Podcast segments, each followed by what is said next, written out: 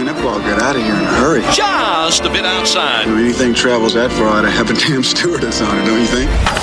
It's time for Powell at the Park. One constant through all the years, Ray, has been baseball. Cubs, Sox, all your Chicago baseball news. Dynamite drop in money. Here's your host, Kevin Powell. Play ball!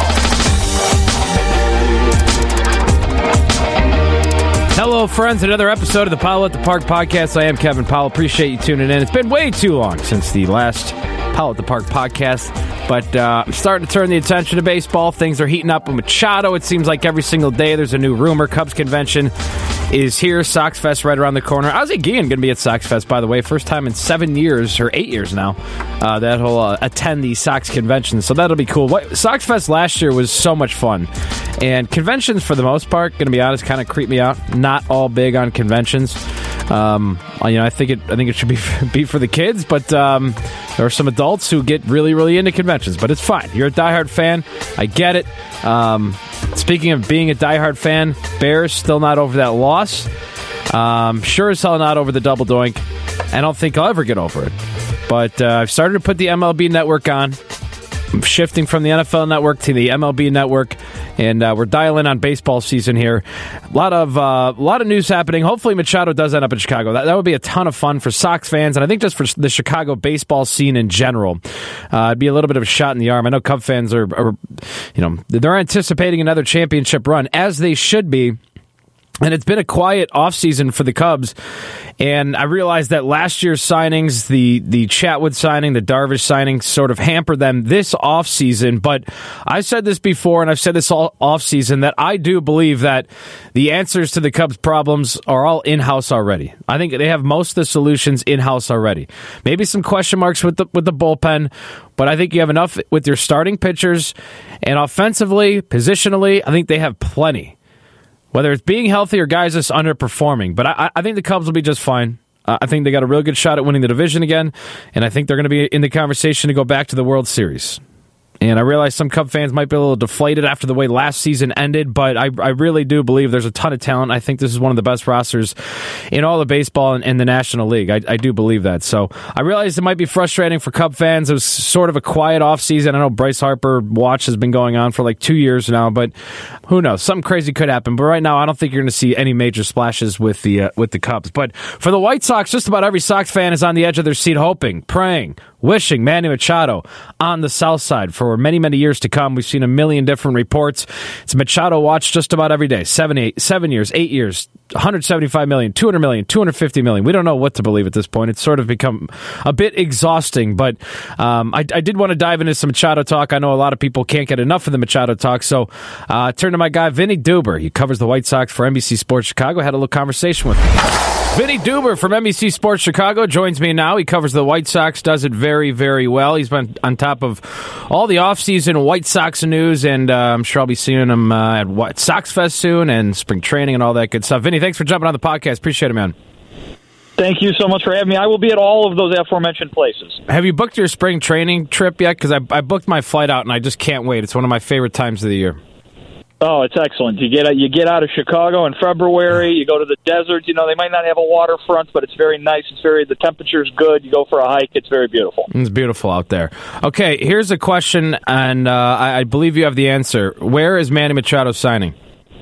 Oh, see, you're the first person that has figured out that I know, and no one else does. I know. Uh, no, somebody just had to ask you, Vinnie. It's like somebody asked Vinnie. He has the answer. Exactly, exactly. Uh, yeah, unfortunately, I don't know for sure. Uh, you know, I think it would make everybody's lives a lot easier if I did. Uh, I think the White Sox are in a good spot. If I'm being honest, I really think that uh, you know they're really they're the only reported out offer that is out there. I mean, you know, we know that the Phillies are in. We know that the Yankees have been in at a point. Maybe they're not in anymore. Maybe they are. Who the heck knows? Uh, it really depends on who who you're reading at any given moment. Uh, you know, so to what the latest information could be. Uh, we saw Manny Machado's agent Dan Lozano really uh, get upset over some of the numbers that were reported uh, within the last couple days. Uh, we've had reporters contradicting each other throughout this whole process. I think what we can look at is that the White Sox have offered a seven-year contract.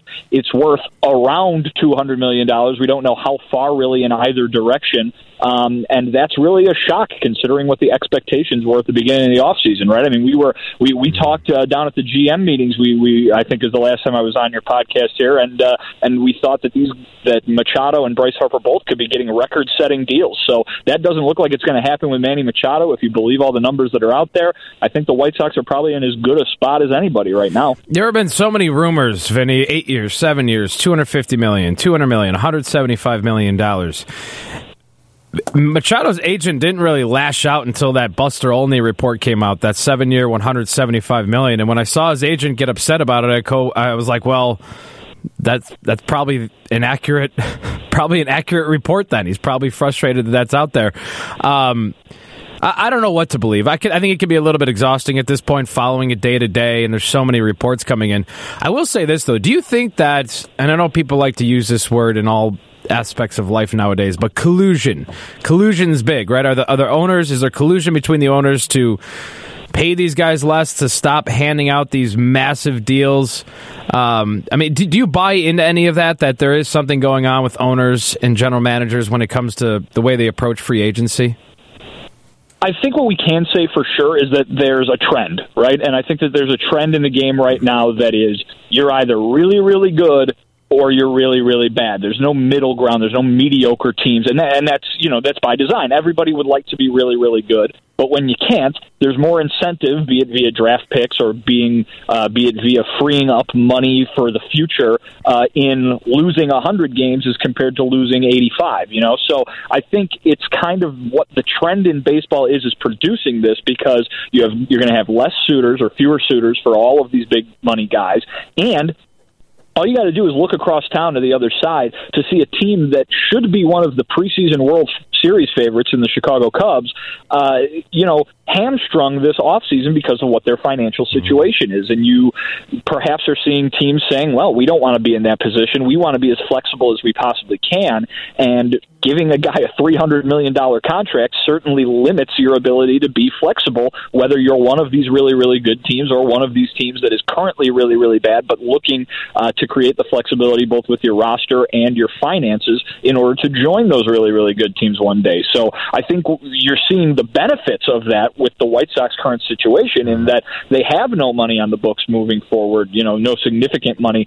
They uh, they have put themselves in a position where they've got a loaded farm system they don't need to go out and spend uh, you know a an inordinate amount of money on one player when they can be in a pretty good position without him. So I think it's it's not collusion necessarily, uh, but what we do know for sure is that there's a trend and teams are following it. What if teams have just gotten smarter? Vinnie. Us reporters, us fans, just continue to bash teams that hand out these horrible deals to aging players who have a great track record but are obviously trending down. The Pujols deal, the, the Miguel Cabrera deal, and we continue to bash it. And we, we tell these teams how bad of deals they are. And finally, maybe teams are just like, you know what? We're done with those deals. We're done with them. Yeah, I think I think those examples that you gave in that kind of deal, yes, but that's not what we're talking about with these two guys. Because they're younger, I get it. I get old. it. Yeah. yeah, and I mean that's and that's the thing that makes this so shocking, right? I mean, is that at the beginning of the off season, you would have thought, my goodness, two 26 year old superstars in their prime, they are going to get some big money, and whatever team that gets them is going to be really, really happy for a long time there's just not teams lining up to a hand out that money and b just sign them at all. And it, it's it's crazy to think about from where we were just a couple months ago, but it seems to be the reality. I mean, are you all in on the fact that it's probably the Phillies or White Sox at this point for Machado?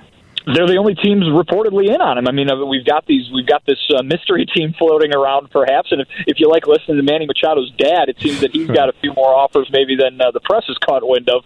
But uh, you know, it, it it really seems to be down to the Phillies and the White Sox, and it has seemed that way for a while. Uh, I still think that the Yankees make a lot of sense just because of where they where they are, what they can sell Machado. Machado has always wanted to play for the Yankees. Supposedly, he they could put him at shortstop for a little while. It would seem to make a good good fit, a good match.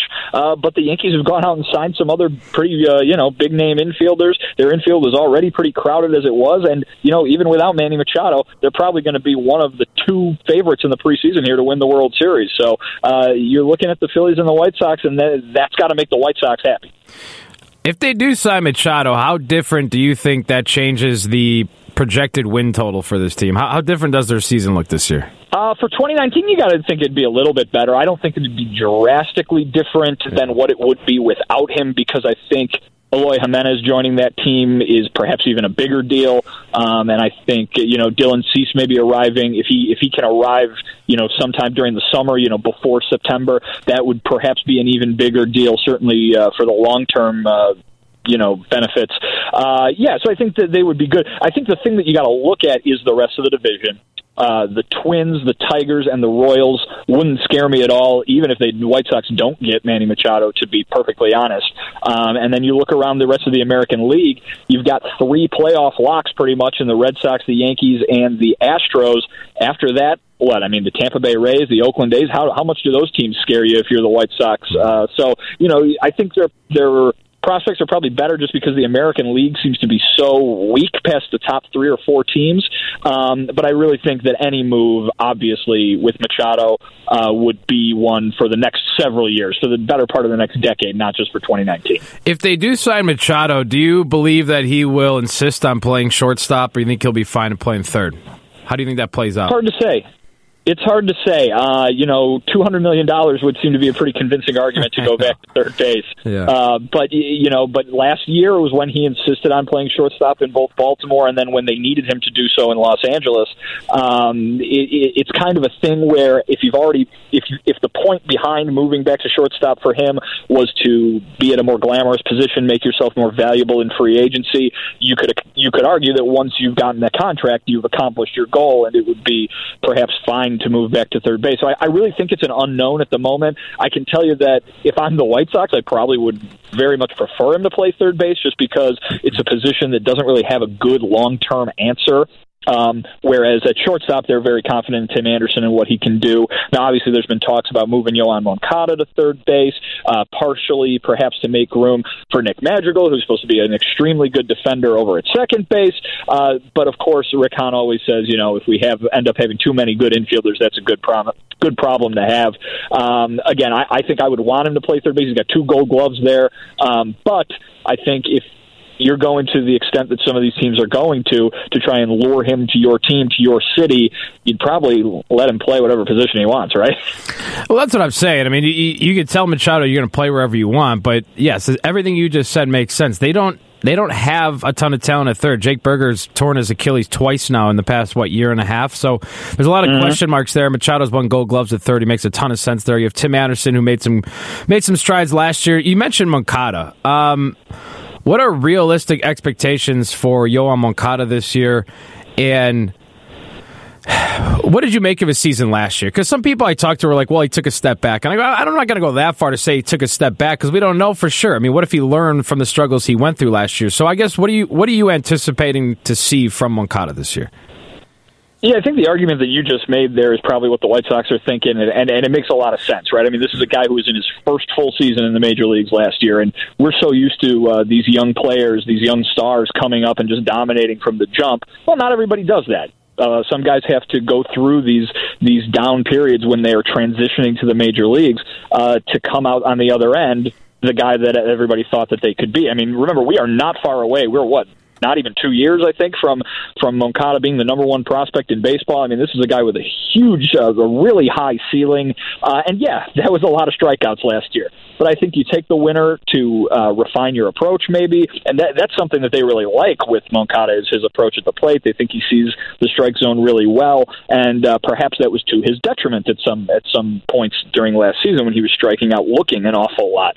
Um, I think what uh, the White Sox want to see and what fans should expect to see from Moncada uh, is a lot, uh, a lot more, you know, hitting, a lot more uh, extra base power, a lot stuff like that. Maybe the strikeouts are going to be there throughout his career, and maybe that's the kind of player that he's going to be. We don't know at the moment, but I think is you get the bat on the ball a little bit more, you get a little bit more aggressive at the plate. I think that's probably going to result in some positive things that they saw from him when they made that trade involving Chris Sale.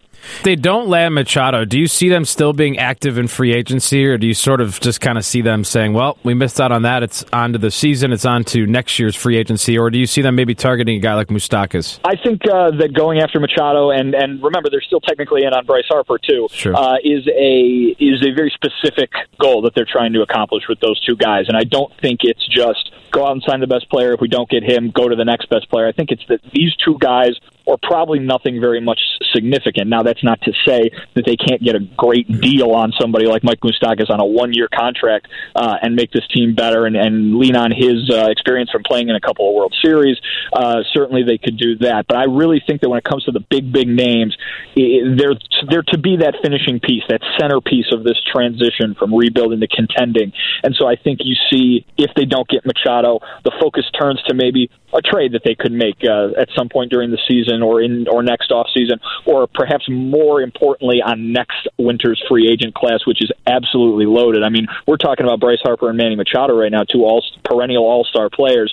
There's a whole bunch of those types of guys uh, next year in, in next off season's uh, free agent class. So I know that's probably not the answer that a lot of White Sox fans would want to hear. You know, they want to see that big move as soon as possible. But this is a very specific goal of Rick front office and the rebuild to add a really big talent from outside to pair with uh, all this talent they've got in the farm system uh, for when this thing starts really taking off in a year or two here. Uh, and I think that you would see the attention turn to that kind of player, but further down the line.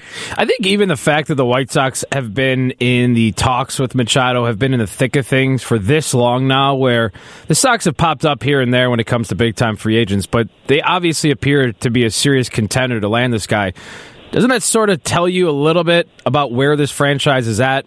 Where Jerry Reinsdorf is at, where Rick Hahn is at, the fact that the White Sox are in on Manny Machado, one of the, I mean, you're talking about a free agent in his prime. That doesn't happen very often, if ever, Vinnie. I mean, we're talking about a 26 year old potential Hall of Fame type talent here, and the White Sox are right there. Yeah, and I, I mean, I think the thing to remember too is this caught a lot of people by surprise, a lot of fans by surprise. Heck, it caught me by surprise when we heard about this eh, back in November. Their interest in Machado, their interest in Bryce Harper.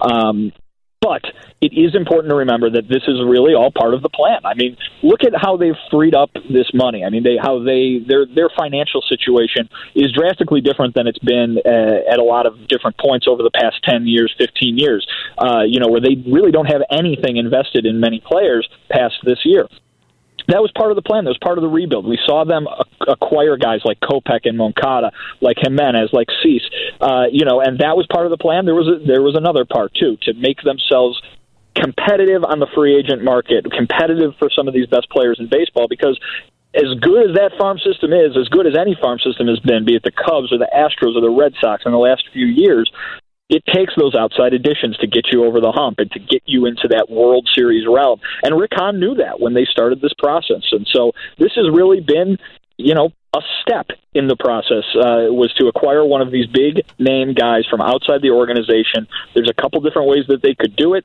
be it for free agent signing, be it in a trade where they spend some of that prospect capital. Um, so this is really not something that has surprised people inside the White Sox organization, even if it has surprised us outside of it. Uh, and yeah, it, it's it's very interesting, as uh, exhausting as it might be on a daily basis, this deep into the winter. Uh, but it is very interesting to see them there, and I think it is part of their contending plan. Well, it makes a ton of sense. And to be honest, I wasn't that surprised because look at all the money they have right now. That's that's free on on the salary cap. They don't have a ton of money tied up, and everyone's like, "Well, they're not ready to contend." I'm like, "Well." Even if they're not ready to contend in 2019, they're not signing him to a one year deal. This is a long term right. thing. They're signing a seven, eight, who knows how many year type deal. This deal, uh, the White Sox would be foolish not to be pursuing both of these guys, considering where they're at, considering how much money they're going to have free with the salary cap for many, many years with these young guys. The um, the Jon Jay signing and the Alonso uh, trade that. Vinnie, that was just obviously a, a ploy or something to, to lure Machado to Chicago, right? Uh, whether Rick Hahn denies I mean, it or not, I mean, there was like a hundred percent the reason they got those guys. It's very difficult to look at the the connections between those three players, and especially you know once they sign Jon Jay, you start digging a little deeper, and you see really how tight these guys are. It's really difficult to look at that and believe that it had nothing to do with it, uh, as as Rick Hahn might uh, argue. That being said, these are players that certainly help the team. These are guys that accomplished the offseason goals. Jon Jay specifically, after uh, you know, because they really had a hole in their outfield after they non-tendered Avi Garcia. They needed a starting outfielder. Really, is what is what that was. And Jon Jay is an upgrade there. He's an upgrade in the in the kind of at bats that he has. Uh, you know, a, a big on base guy you know they they needed that, and uh, they've got some versatility out there. Uh, if Adam Engel once again struggles on offense, they can plug Jon Jay in there and use Engel as more of a defensive replacement late. And if someone like Daniel Palka, uh, you know, gets an opportunity to have a lot of at bats in right field, you know, maybe Jon Jay can become a defensive uh, aid for him. Uh, but uh, you know, that being said, obviously those guys' connections are tight. They're the Miami Baseball Brotherhood, supposedly. Obviously, Alonso and uh, Machado are related through marriage. These guys have all known each other growing up. Machado calls them guys that he's looked up to his whole life. So, and you've seen it elsewhere too with the other teams in this derby. Uh, the Yankees hired Carlos Beltran to be a part of their front office. Well, Beltran's agent when he was a player is Machado's agent now. Uh, the Phillies have a lot of old Baltimore Orioles guys in that front office, and they go out and hire the guy who's been the infield coach, coaching Manny Machado up his entire major league career. So the White Sox are not alone in this. Uh, though these are they're the only team that seems to be dedicating roster spots uh, to guys with connect, big connections to Machado. But again, they are guys that helped this team in 2019. Man, it would be fun if Machado comes to Chicago. It really would. It would. Uh, it would change the outlook of this season and definitely change the outlook of this franchise and the rebuild and all those sorts of things. Um, uh, uh, we got plenty of time before opening day, Vinnie, but I, guess I'm going to go to like a little season preview here. One player to you that you're most looking forward to watching this year, outside of Machado, if he does come to Chicago, but like who's a guy you think could make some big time strides this year and surprise some people?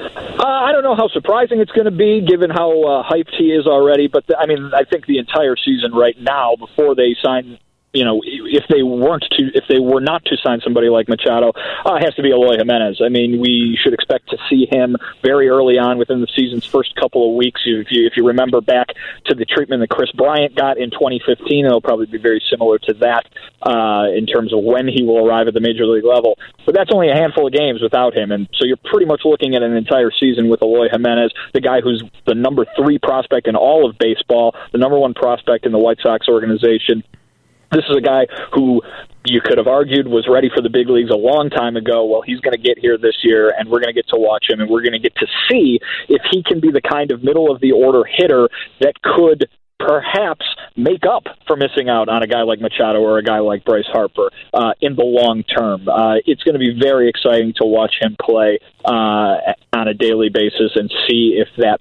mashing that he did at the minor league level uh, can carry over to the major league level. A lot of people think it will. Obviously, the White Sox think it will. So uh, that's going to be very fun to watch. Eloy and Machado in the lineup of three four. That looks like a pretty good. Uh pretty good heart of your lineup if you can stack those two guys. That'd be that'd be something to watch. He's Vinnie Duber. He follows the White Sox for NBC Sports Chicago. Follow him on Twitter at Vinnie Duber, V I N N I E Duber, D U B E R, NBCSportsChicago.com. And you're on the Instagrams now, huh? Did I see that? Oh, it's great. I, you know, I was a late adopter. I, I picked it up uh, in December when uh, when I was on the road for work. Uh, tremendous, tremendous platform. I can't uh, recommend it highly enough. And all of your posts, your captions are just lyrics, correct? Yeah, you know, I'm I'm a rock and roll guy. I got to try and see uh, if I can uh, fit those into daily life uh, on a regular basis. Yeah, you're real big into music, right? Like that is that your true love, rock and roll and and all that stuff? Most definitely, man. I mean, from the 1950s all the way to today, rock and roll is the best, man. You got you got to love it. Where did your love from rock and roll come from? How did you get so into it? Oh, my, I'm. I mean, yeah. I mean, it's uh, it's my dad. Uh, he's uh, he's been listening to that since uh, you know since he was a little kid, and so he passed it on to me. And uh, I'd like to think that I've even expanded a little bit on that one. So yes, we've got quite the big uh, music library at home. Best rock and roll band of all time. Oh, it's got to be the Rolling Stones. I know that's a, that's an easy answer, but uh, you know they call them the greatest rock and roll band in the world for a reason. They've earned that title. That's Vinnie Duber. He's our rock and roll expert. He's our White Sox expert. Appreciate him jumping on. I'll see you out at Sox Fest, man. Yeah, we'll have fun. Thanks a bunch, Vinnie. And that's going to do it for me. Powell at the Park, episode number 24. Appreciate you tuning in. Some Machado talk there. Hopefully, we'll have another emergency podcast or something when the Sox, if they do sign Machado, um, try to get something posted as well. But uh, Machado watch continues. So does Bryce Harper watch as well. Sox officially not out on that, although obviously they've been more uh, linked to Machado so far. But uh, uh, stay tuned for plenty more material. I'll be out at spring training in uh, about a month. And it's one of my favorite times of the year. I just absolutely love the desert. I love spring training. It is so much fun when it is freezing cold in Chicago to get out of here and head out to the desert and start uh, start turning the page onto the baseball season. So uh, that's Powell at the Park, episode 24. Appreciate you tuning in. Follow me on Twitter at kpowell720. Have a great day.